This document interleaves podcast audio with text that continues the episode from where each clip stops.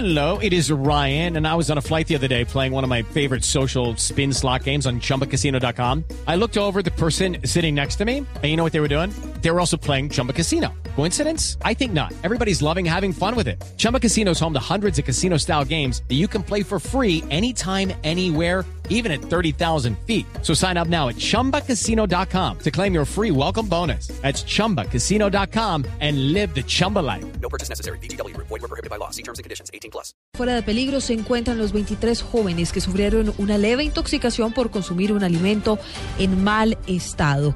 Camila Correa. Hola, muy buenas tardes. Según el secretario de Salud, Mauricio Bustamante, fueron 23 estudiantes del Colegio San Juan de los Pastos los que se intoxicaron por consumir una torta que compró un padre de familia para celebrar el cumpleaños de un estudiante. Todos fueron evaluados en el mismo colegio con los cuatro móviles que se desplazaron al lugar. No ha sido una in- intoxicación severa, ha sido una intoxicación leve. Ninguno requirió traslado a ningún hospital.